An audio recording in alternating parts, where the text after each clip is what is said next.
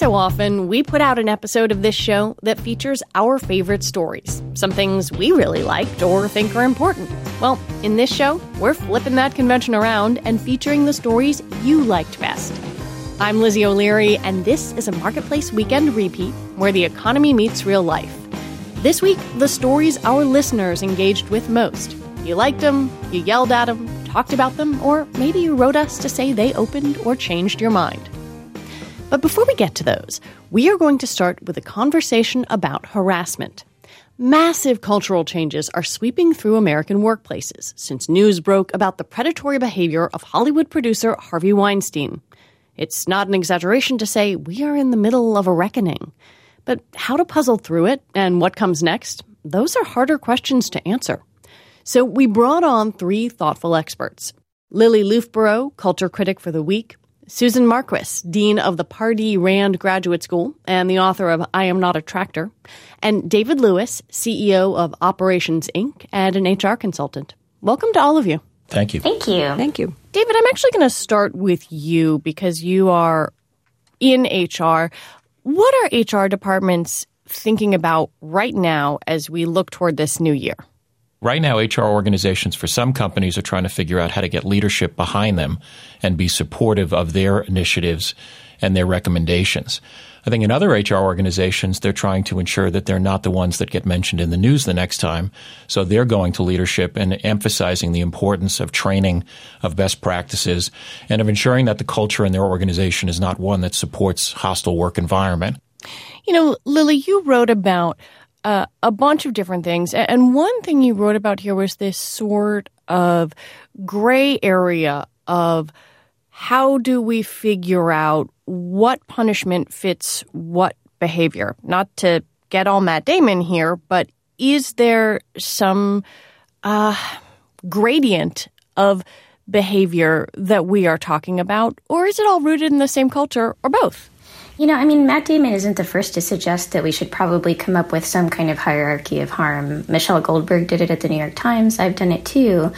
There are other reasons that I think his his input was problematic that we can talk about. But, you know, the reason we need that isn't just to safeguard the reputations of men, which seems to be partly his orientation, but it's also that we've naturalized harassment in this culture to a certain extent, and we need to denaturalize it and name behaviors that we've long turned a blind eye to.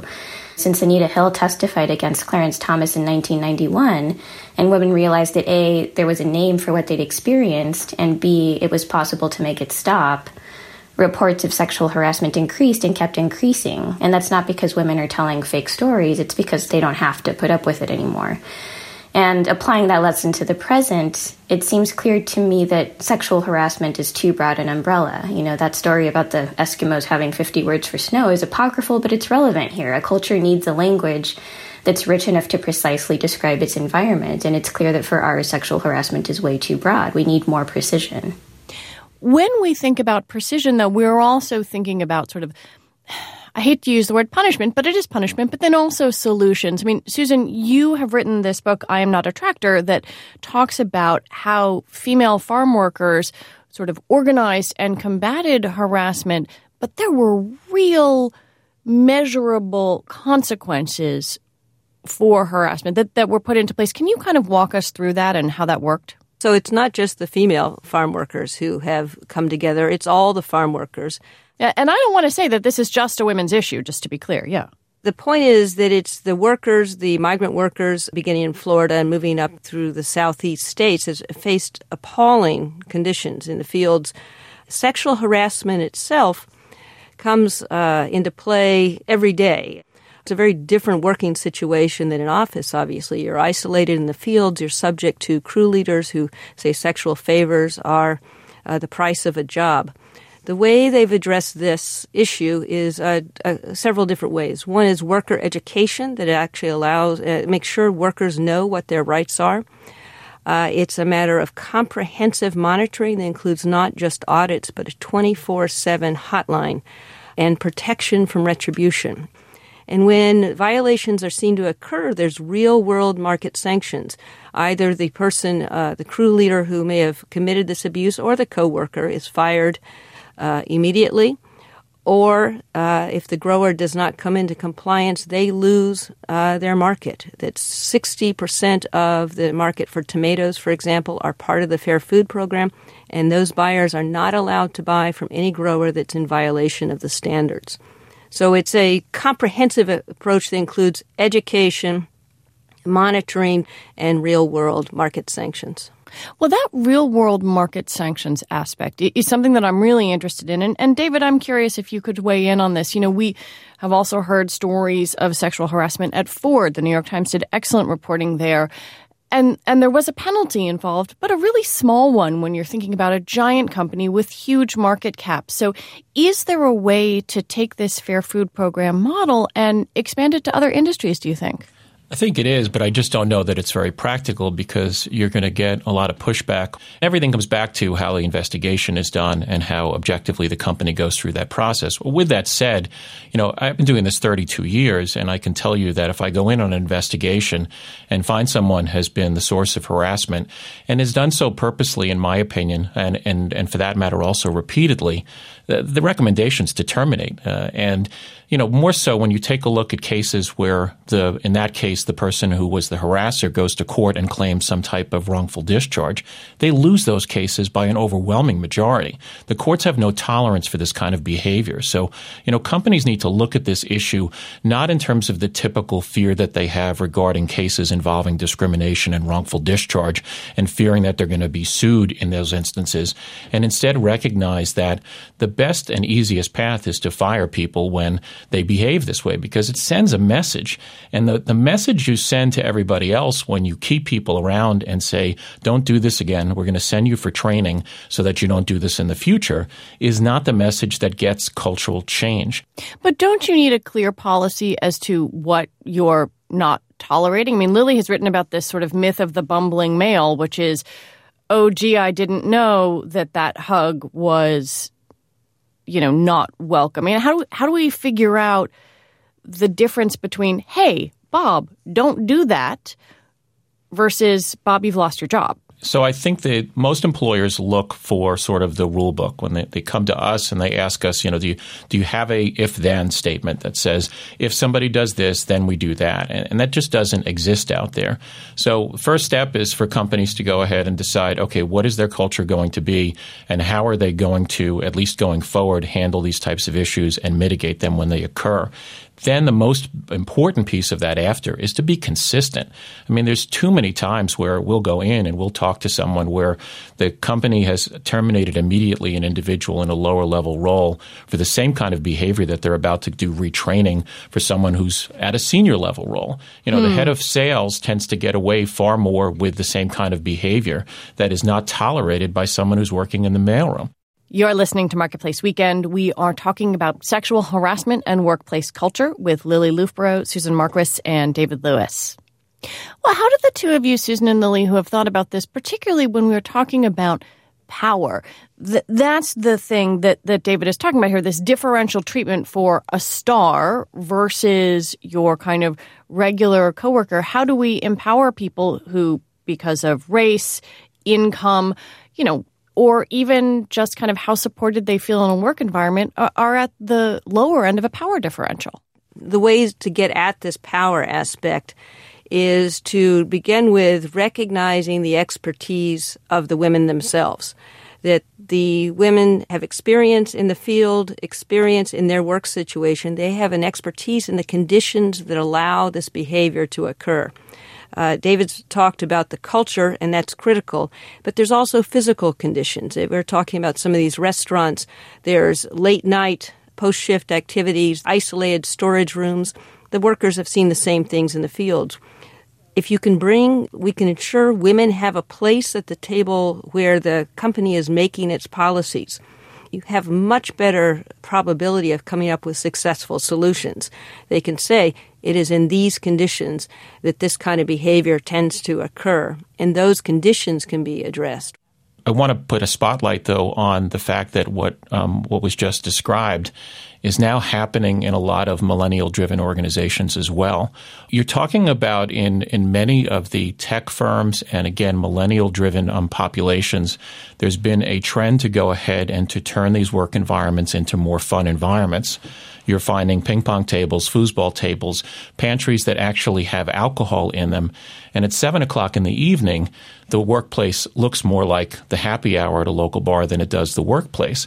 And the one other alarming um, piece of um, uh, around this particular issue is that a lot of those companies are also hiring H R people that are more oriented on attracting and retaining talent, not on handling these types of complex employee relations issues. So now they get into situations where you have harassment claims, which are being driven and fueled by the fact that there's an environment that's more like a bar than a workplace, and suddenly you've got things that are potentially spinning out of control.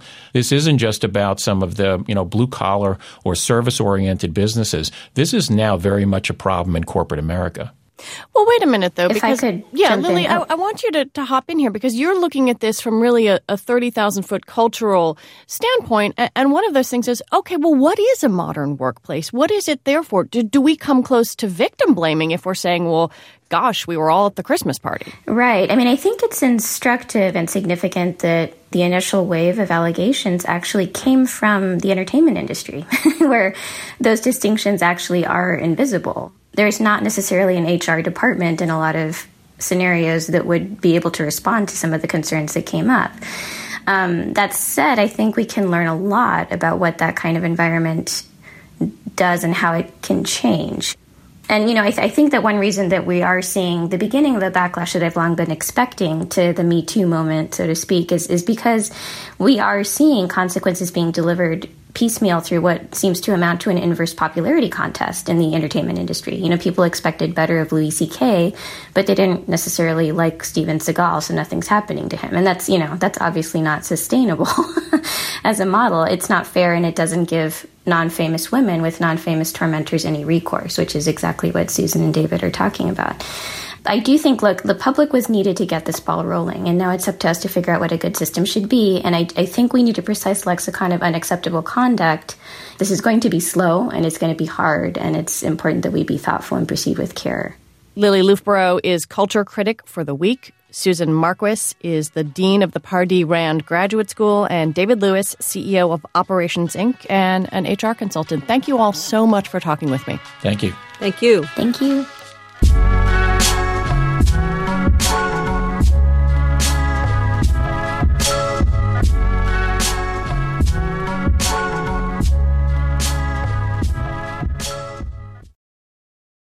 For the rest of the show, we're looking back on the stories that listeners were most interested in, the pieces most shared on social media and read at marketplace dot org.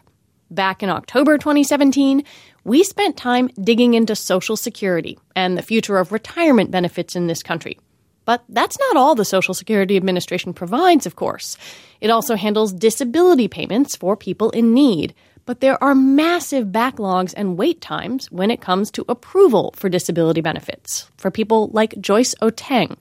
She filed for disability benefits in twenty fourteen because of severe osteoarthritis, bipolar disorder, P T S D, and depression. I thought they were going to look at it and give it to me right away, maybe in months or so, but I waited so long. Oteng was initially denied benefits, like about two-thirds of disability applicants, so she appealed. The first hearing into her case took place two years later. During that time, she couldn't work. Finances were tight. It, it was difficult. But after a year of hearings, Oteng was awarded monthly benefits of just over one thousand dollars. It helps. It helps, but it's not enough. That's about the average payment for disability recipients, but for some, benefits come too late. Last year, according to the Social Security Administration's own Inspector General, more than seven thousand people died while waiting for their disability cases to be heard. Miriam Hurwitz is an attorney at New York Legal Assistance. She works with low-income New Yorkers seeking disability benefits, and she's had clients die waiting. I think the system is clogged. I think that there are many more applications now than there used to be, as well as more denials. Um, and so for each denial, then you need to have a hearing, assuming the person appeals. The Social Security Administration declined to be interviewed for this story. But we asked the administration's former commissioner, Michael Astrue, what he thought of the backlog. He was commissioner from two thousand seven until twenty thirteen. According to Astrue, the problem isn't due to the initial application process. He says about six percent of applicants should pretty clearly just be allowed to get benefits. Those cases are usually decided within about ten days, fourteen days, sometimes within twenty-four hours. The vast majority of applicants hear about their status in one hundred days, give or take. So then where's the backlog happening? The problem is on the back end, where if you're not happy with the first two levels of decision, then you have your right to appeal. And that's where the backlogs are. That's where you, you're having one thousand day waits. And the system has regressed more quickly than it was fixed. And that's really, it's a terribly sad situation. We talk about the backlog, but I also want to talk about the, the, the benefits in general. We've heard from a bunch of different listeners. Benefits vary a little bit, but they're about one thousand dollars a month when we're talking about S S D I. Um, is that enough? You know, that's a judgmental question. Right now, it's not a conversation we can really afford to have because the system as a whole is insolvent.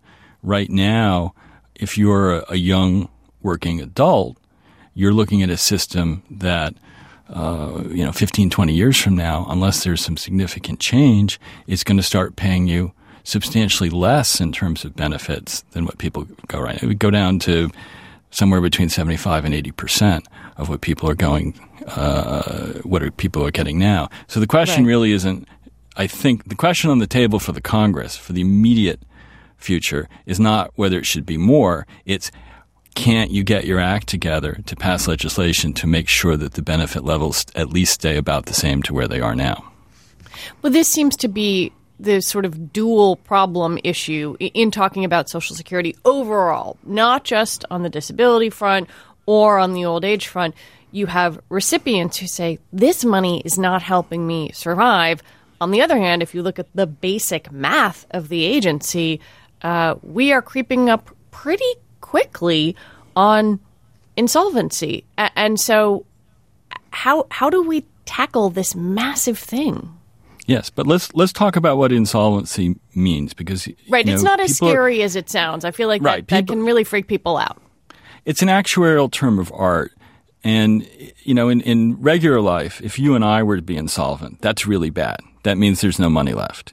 That's not what it means for Social Security.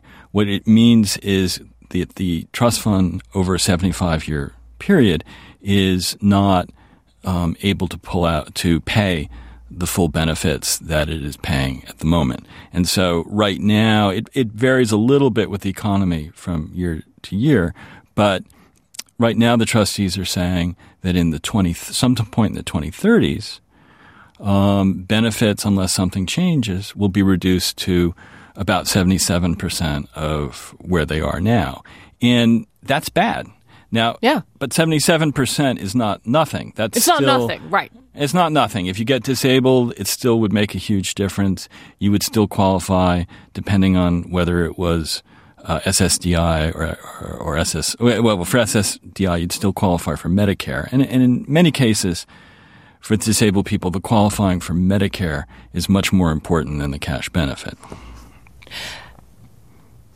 Okay, so you and I can have this conversation about Congress needing to do things and fraud in the system. But if you are listening to this and you receive or are counting on receiving either old age benefits or disability insurance, it's got to sound kind of academic and frustrating. Like, that doesn't really help you pay your bills or or get through the week. I mean, sure. How how and, should how should a recipient receive all of these kind of academic conversations?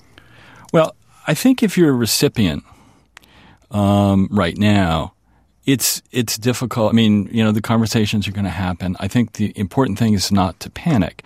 The fact that Congress um, seems dedicated to an action, I suppose, is a consolation in some sense. The people that really need to be concerned are younger Americans. And right now, It, the system really is an intergenerational transfer from younger Americans to middle-aged and older Americans. And um, I think a lot of them are frustrated by that. They think that there'll be nothing there for them, and, and I don't think that's right.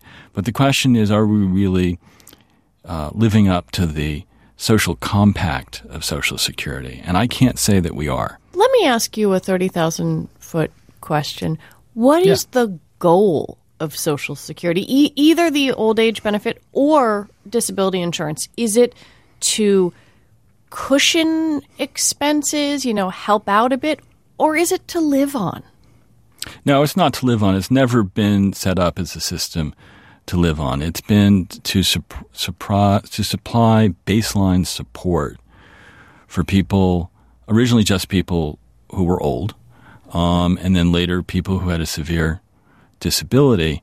Um, but particularly with regard to retirement, it has always been meant as a supplement to private savings and pensions.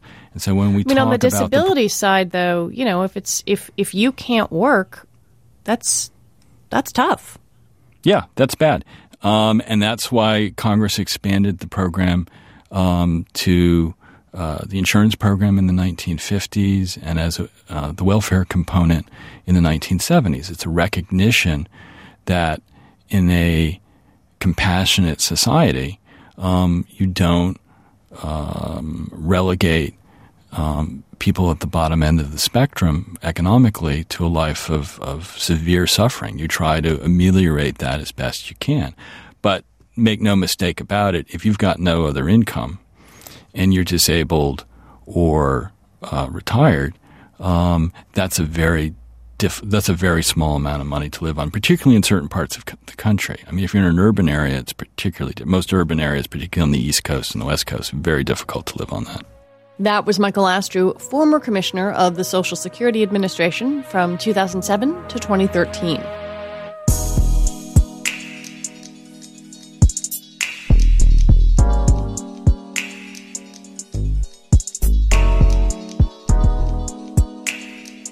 We're listening back on some of the stories you engaged with the most online.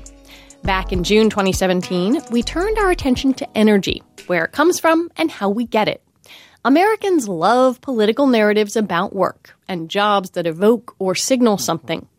Over the last year, it was hard to escape the narrative of the coal miner.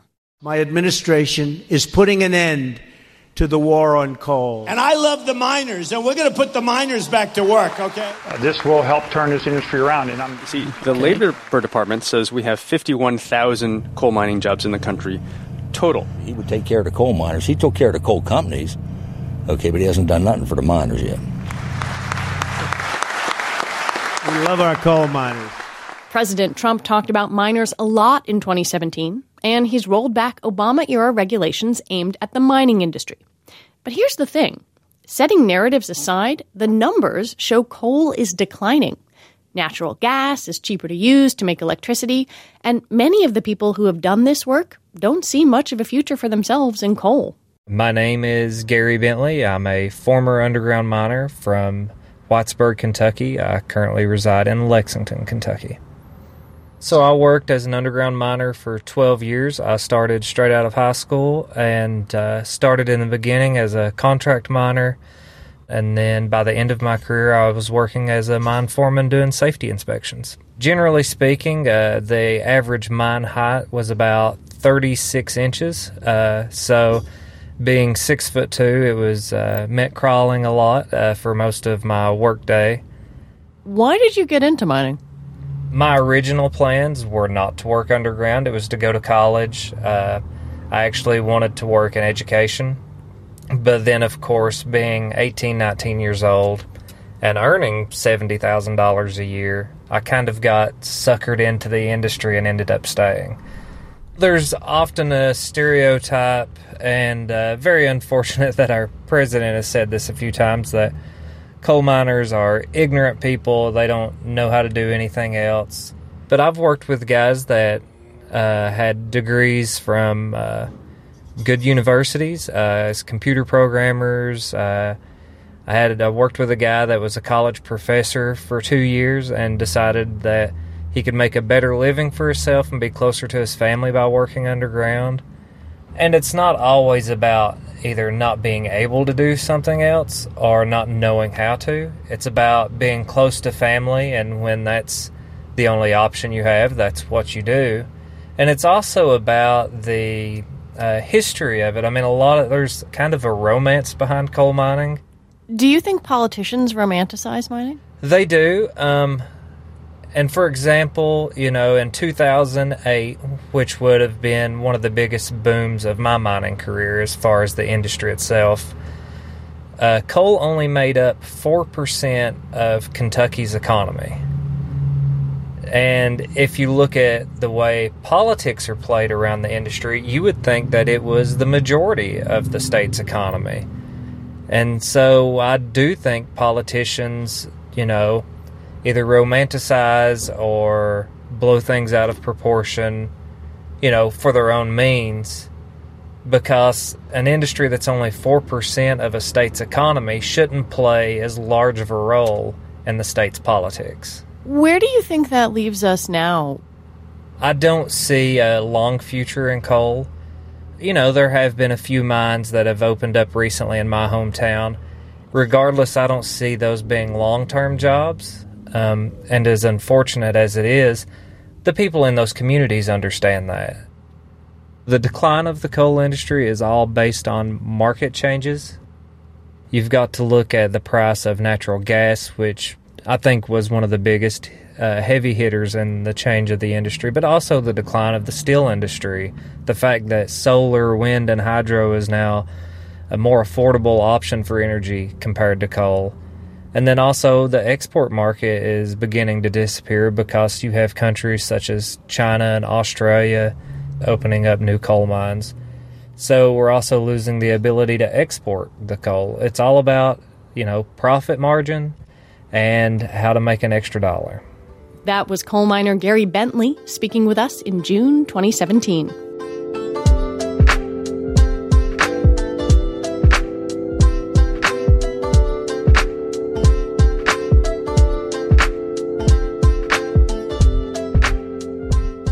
Staying with work, in July twenty seventeen, the minimum wage in some parts of the country went up. Maryland, Oregon, Los Angeles, and Washington, D C. But the minimum wage scale is complicated. At the federal level, it's seven dollars and twenty-five cents an hour. Then some states have their own minimums, and on top of that, some cities have theirs. We heard from two low-wage workers in different parts of the country and different ends of the minimum wage scale, starting in a state with no minimum wage law. My name is Tanya Harrell. I'm twenty-one years old. And I'm from New Orleans, Louisiana. I currently work at the McDonald's. I make eight dollars an hour. Me and my boyfriend are raising a three-year-old. He makes four on July fifth. I'm mostly supporting our child. I will work myself more than I am supposed to be worked. And I stress a little bit more when I can't, you know, help myself a little bit more. And I'm always helping others. I have a grandmother that I have to take care of, and I and when she can't get her medicine, I help her. And then I can't even afford to take care of my two little sisters that's in foster care. And, like, that's, like, the main reason of why I work so hard. With the eight dollars an hour, it's, yeah, I need, like, eight dollars an hour is still not enough, even though I went from seven twenty-five, seven fifty, all the way up to eight dollars. It's still not enough. It's just, like, my paycheck still be, like, for... four hundred something, and that's still not enough for rent because, like, now a one bedroom is like six hundred dollars. Working fast food come with a lot of stress and a lot of wrong intentions to some people, and it's not enough how we work so, like, people like me work so hard just to make ends meet. I'm not gonna say I like it at the moment. It's not the best that I can do. But at the moment, it's just that I have to not settle for it, but I have to deal with certain things, and then I also have to do better than what I'm doing. The first thing I'm going to do is going back to school. When I finish that, it's like I could defeat any task that comes my way. The story in Los Angeles is very different from New Orleans. It went to twelve dollars an hour in July twenty seventeen, right after we talked with this guest. My name is Ajedet Solis. I am twenty-one years old, and I go to Fullerton Community College. I currently live in uh, Whittier, California. I am a hostess at uh, IHOP of the International House of Pancakes. I currently make ten fifty an hour. My mother is currently not working, so I help her with um, any necessities that either my mom needs or either that my brother and my sister need. So it's like baby formula, baby food, uh, clothes. This would be the only semester that I skip out on um, going to school because I don't have enough money. My money I spend on paying my car insurance, gas, my phone bill, basic uh, grocery stuff like milk, cereal. I managed to make ends meet. I honestly don't know how. What it's like to work on a minimum wage is constantly, it's constantly receiving harassment from customers who are belittling you, who don't think that you can comprehend something simple. A lot of the times management doesn't take time to actually make you feel safe. It's hard. It, it gets hard, and it's super frustrating because I have all these bills to pay. I have, you know, my, my two uh, siblings to take care of. I love my job. I love talking to people and to customers, and it's also hard at the same time. But even just like the little, you know, one dollar fifty raise, it does make a difference. That was Ajedet Solis speaking on Marketplace Weekend back in July twenty seventeen. You're listening to an encore episode of Marketplace Weekend from December twenty seventeen. I'm Lizzie O'Leary, and every week we take a look at the news by the numbers. So this week, here are some favorites from twenty seventeen. I'm Sarah Menendez. And I'm Paulina Velasco, and our first number is one thousand seven hundred fifty. That's how many dollars competitive eater Matt Stoney made eating marshmallow Peeps at the World Peeps Eating Championship in National Harbor, Maryland, setting a world record. According to Consumer Reports, three and a half Peeps make up one hundred calorie servings. Stoney ate two hundred fifty-five Peeps in just five minutes, which, if you do the math, is about seven thousand two hundred eighty-five calories. Ew, disgusting. Yum. eight hundred sixty-seven thousand dollars, that is. That's how much cash travelers left behind at airport security checkpoints in two thousand sixteen. Travelers at New York's J F K Airport were the most careless with their loose change. About seventy thousand dollars never made it to their final destinations. Here's the kicker. The T S A gets to keep the money, but no word yet on what they plan to do with your half-empty water bottles. Half a billion hours. That's how long people have spent watching Adam Sandler movies on Netflix, according to data from the streaming service. Netflix bought the exclusive rights to four Adam Sandler movies in twenty fourteen and re-upped for another four films in March. Sandler has long been a box office champion, but his latest movies have been a little meh with critics. And his twenty fifteen Netflix venture, The Ridiculous Six, scored zero percent on Rotten Tomatoes. To be fair, it's kind of hard to top click. three hundred. That's how many dollars you'll shell out for a copy of Beyoncé's coffee table book. The six hundred page volume includes two vinyl L Ps, photos, writing and lyrics from Beyoncé, and poetry from British author Warson Shire. It's called How to Make Lemonade. Maybe her next one will be How to Make Several Million Dollars. Wish I got that for the holidays. One thing I know to be true is that our listeners almost always love stories about food and about how our eating choices can tell us a lot about America. And this story from October is no exception, because maybe you just spent some time at a place like this. Here's the story of every burger ever made at T G I Fridays. There's Buffalo Wild Wings. Wings, beer, sports. We're America's favorite neighbor, Applebee's. But the numbers behind chains like Applebee's, Buffalo Wild Wings, T G I Fridays tell us you're going less than you used to. Casual dining chains are now the worst performing segment of the entire restaurant industry. And the number of people eating at them has fallen every single month for the past two years. That's according to data from Miller Pulse. So what's happening? Using Lancaster, Pennsylvania as a lens for this story, writer Elizabeth Dunn investigated the decline of the suburban sit-down chain and what it says about the middle class for the website Eater. So I grew up going to T G I Fridays in high school, and I remember at the time it being the kind of place that basically everybody I knew went to. And those places, T G I Fridays, Applebee's, what we call casual dining restaurants, have started to close. They've started to go bankrupt. Traffic has been down across the country. And I just wanted to figure out why. There is a moment in your story in which you say, well, it could be millennials want things catered to them and artisanal this and that. And yet the data maybe told you a different story.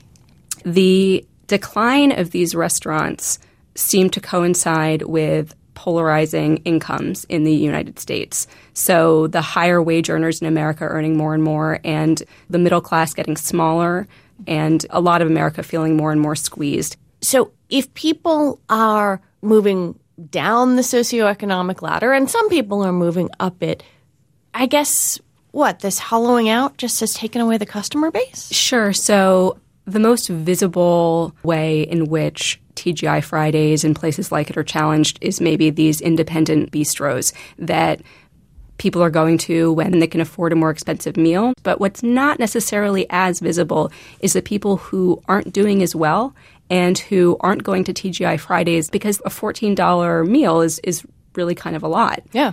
And when you went to Lancaster, what did you observe?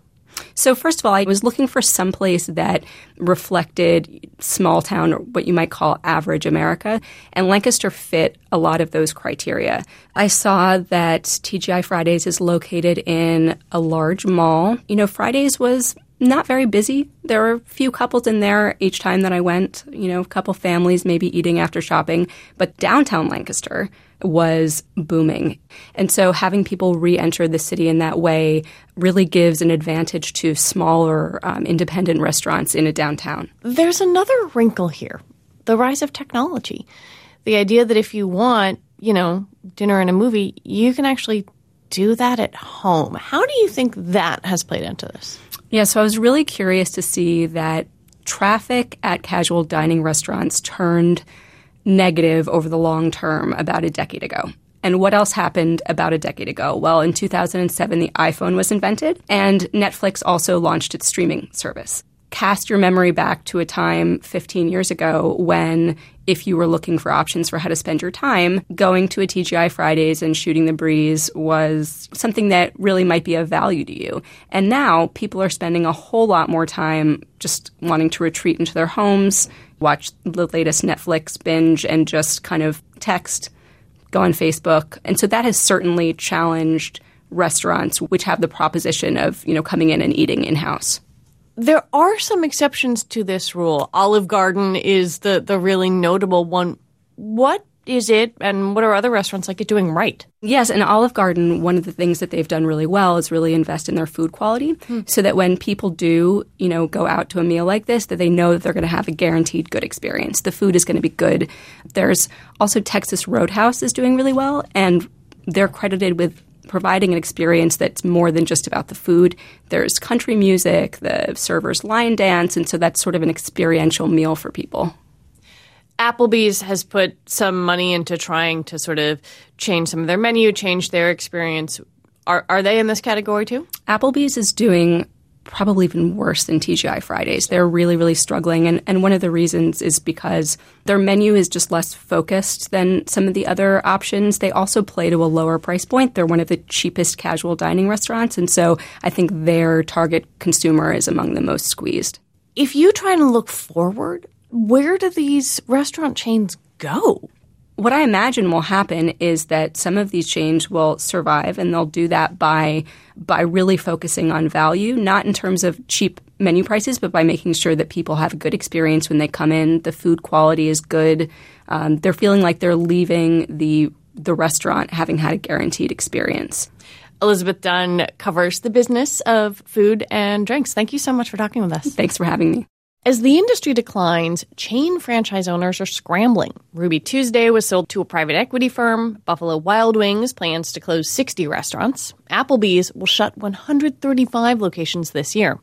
Our producer, Peter Ballanon-Rosen, headed to the Applebee's closest to our New York studio and joined the franchise owner in a little soul-searching. Can I get another side of onion ring, please? Thank you. My name is Zane Tankel. I'm the C E O of Apple Metro, Incorporated, which owns and operates about forty restaurants in and around the New York metropolitan area. They're all Applebee's, yes. We're now in the kitchen. An order is taken out in the restaurant, and it comes up on a screen here. If it goes red, it says we're over fourteen minutes. We have a metric that we want to have the food back on the table fourteen minutes from when it's ordered. eight has onion rings, your twelve has gravy. What exacerbated the Applebee's demise was that it made a wrong decision to try and capture the millennial. And they abandoned the traditional Applebee's customer.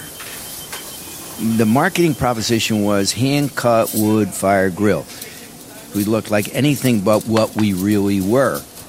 Sharp. How are you, sir? How's it going? sixty days after we started that program, uh, you just saw the, the, the guest counts dwindling. They were, it was dramatic. It was sinking like a rock. Uh, our sales started tanking early on, two percent a month, three percent a month. The second year, they started to deteriorate seven percent, eight percent, twelve percent a month. And it just continued to deteriorate no matter what we did. I have an email trail of my letters to management about how it was wrong, what was wrong. You can see in my email started very politically correct. And at the end, I was actually cursing in writing, using words that you wouldn't dare ever put in writing because it was just nuts.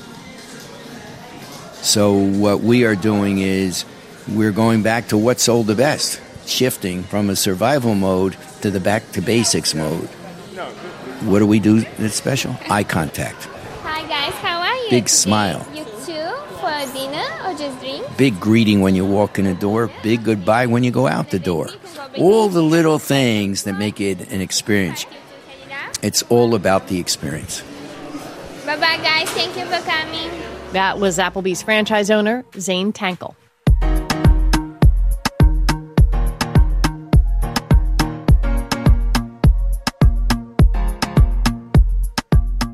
We're going to rewind to a musical marketplace quiz. That's when we speak with actors, authors, and other creative types about their financial lives.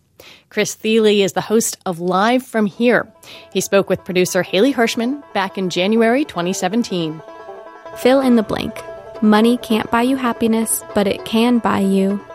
I'm going to go with it can buy you Barolo. What is that? That is, that is my favorite kind of wine. It's made from um, the grape Nebbiolo and comes from the Piedmont region uh, of Italy, up there sort of in the northwest. That's uh, so I'm going from life experience here. That that you see, can't it can't buy you happiness, but it definitely can buy you Barolo, which is happiness of a certain sort. In a next life, what would your career be? I guess I would love to try... Writing. I would love to try writing or playing tennis. Hmm. Do you play tennis now? No, I can't on account of the mandolin. I tried. I love tennis so much. And one of my favorite things to do is practice mandolin while watching Roger Federer play tennis. um, it's fun, you know, just wa- watching him do what he does. There's so many lessons there for, for anyone who's attempting to do something well. The ability to shake off a mistake, you know, the concept of being able to lose a battle and not the war, that sort of thing. And just the importance of just being being oneself in the midst mm-hmm. of, of an important activity and letting letting your letting your body and your mind and your heart do the things that they know how to do. What is the hardest part about your job that no one knows? One thing that's really hard is turning it off, turning thinking about it off in an effort to be one hundred percent present with the people that you love at the hmm. end of the day. You know, so for instance, my, my wife and my little boy, it's not that I don't have the energy for them at the end of the day. It's whether it's whether I can turn my thoughts about, you know, these various things that I'm attempting to, to do. It's whether I can turn those thoughts off and just and be there, be a husband and be a father, which are crucially important. To yeah. happiness, um, and you know, to not miss these beautiful moments with my with my little boy as he's learning how to be a person, and to not miss the communion, the fellowship with my wife as those things are happening, or just those those moments that we can share together uh, as he's accomplished, as little Calvin's maybe accomplishing this or that thing. When did you realize music could be an actual career? Oh, I know I was two years old when I told my parents I wanted to to be a mandolin player. Really? Um, yeah. I think I was dimly aware that this, that that was a way that you could just be in the world, that that was something that you could be and that that would be enough. At two years old, how did you know what a mandolin was? We were going to this pizza place every Saturday night at that point where there was a bluegrass band, and the leader of the band played the mandolin. He was a very charismatic fellow and also a very good player, and I just wanted I wanted to do what he did. Do you remember the first time you were paid to perform? Yeah, I was seven, I think. And I'm pretty sure that it was for an old folks' home. I remember playing for them, and you know, I was such a ham. I was seven years old. I'm a ham now. I was an even bigger ham then. Um, and you know, I can remember just, just eating all that attention up. You know, and they come up to me afterwards and and um, and talk about the performance, and maybe pinch my cheek, and I you know, loving every minute of it. You know, practically presenting the cheek for pinching. Uh, I think I've always kind of eating it up, and then, you know, to get, I think, a check for fifty bucks or something. I, I think I wanted to spend it on baseball cards, but was not allowed to. Mm. Um, there was never really like a, a light switching on saying I could do this for a living. It was that what I already was doing it for a living, basically. What is something everyone should own no matter the cost? A coffee machine. A good coffee machine. You should, mm. you should have a good coffee machine, and you should acquire a taste for coffee. I think that you should know your soul. You should know your own coffee soul. You should know what, what sort of coffee you like, and you should have a device with which to make it well every morning. I believe so ardently in the importance of a routine that propels one into the tasks of the day. Yeah, I understand that caffeine is a drug and that dependency is, you know, a dangerous state to be in. And I certainly, I guess, am coffee dependent. Um, do you go from coffee to wine, or do you have? Is there a, a no? There's drink a dead in the middle? Zone. Yeah, there, there's a there's a dead zone. Um, sadly, it would, it would be great. And then there are certainly days when the coffee goes right up into the wine, uh, or the you know the, the coffee goes up into a, a cocktail, goes into some wine. I sound. I really sound. I sound like someone with a major problem, huh? and and and perhaps I do. I don't think. I don't think I do. Actually. Everything in moderation, including moderation itself. What advice do you wish someone had given you before you started your career? You can squeeze the life out of something hmm. through perfectionism. That you can reach a point of diminishing returns. I think just um, being able to pull back from something and realize that it is done, it's good. It's good, and working on it more is not going to make it better. In fact, it could make it worse. And instead, turn that focus and that care and that instinct to work hard on onto the next thing. I wish I had gotten that piece of advice a little earlier. We have a whole archive of past Marketplace quiz takers: Roxanne Gay, Imagine Dragons, Gucci Mane, and the late Anthony Bourdain. You can find them all on our website. Just go to marketplace dot org. You're a beautiful doll, a lifetime's a summer, and love never after I died happy in my sleep. I died happy in my sleep. Our children are all in you. Marketplace Weekend production has come to an end, but we have a wealth, no pun intended, of stories you can listen to from the past four years, like issues around home health aides. I just think about these athletes who get paid millions of dollars to do what they do, and sometimes they complain about not getting compensated for what they do. Well, I feel that as caregivers, we're not compensated for what we do. The business of space. Problems with clean water in Flint. Instead of using bar soap, I went and got the uh, body wash. And I have, like, I tell them when they take a shower, put the body wash on you first, lather with body wash without the water, and then, you know, pursue taking a bath. And many other issues from where the economy meets real life. You can check out all our past shows at marketplace dot org. And that is it for Marketplace Weekend. This show is produced by Peter Ballanon Rosen and Eliza Mills, with help from Paulina Velasco. Joanne Griffith is our senior producer. Drew Jostad is our engineer. Our theme music is composed by Naran Rao. Evelyn LaRubia is Marketplace's executive editor. Deborah Clark is our senior vice president and general manager. I'm Lizzie O'Leary. Thanks for listening. This is A P M.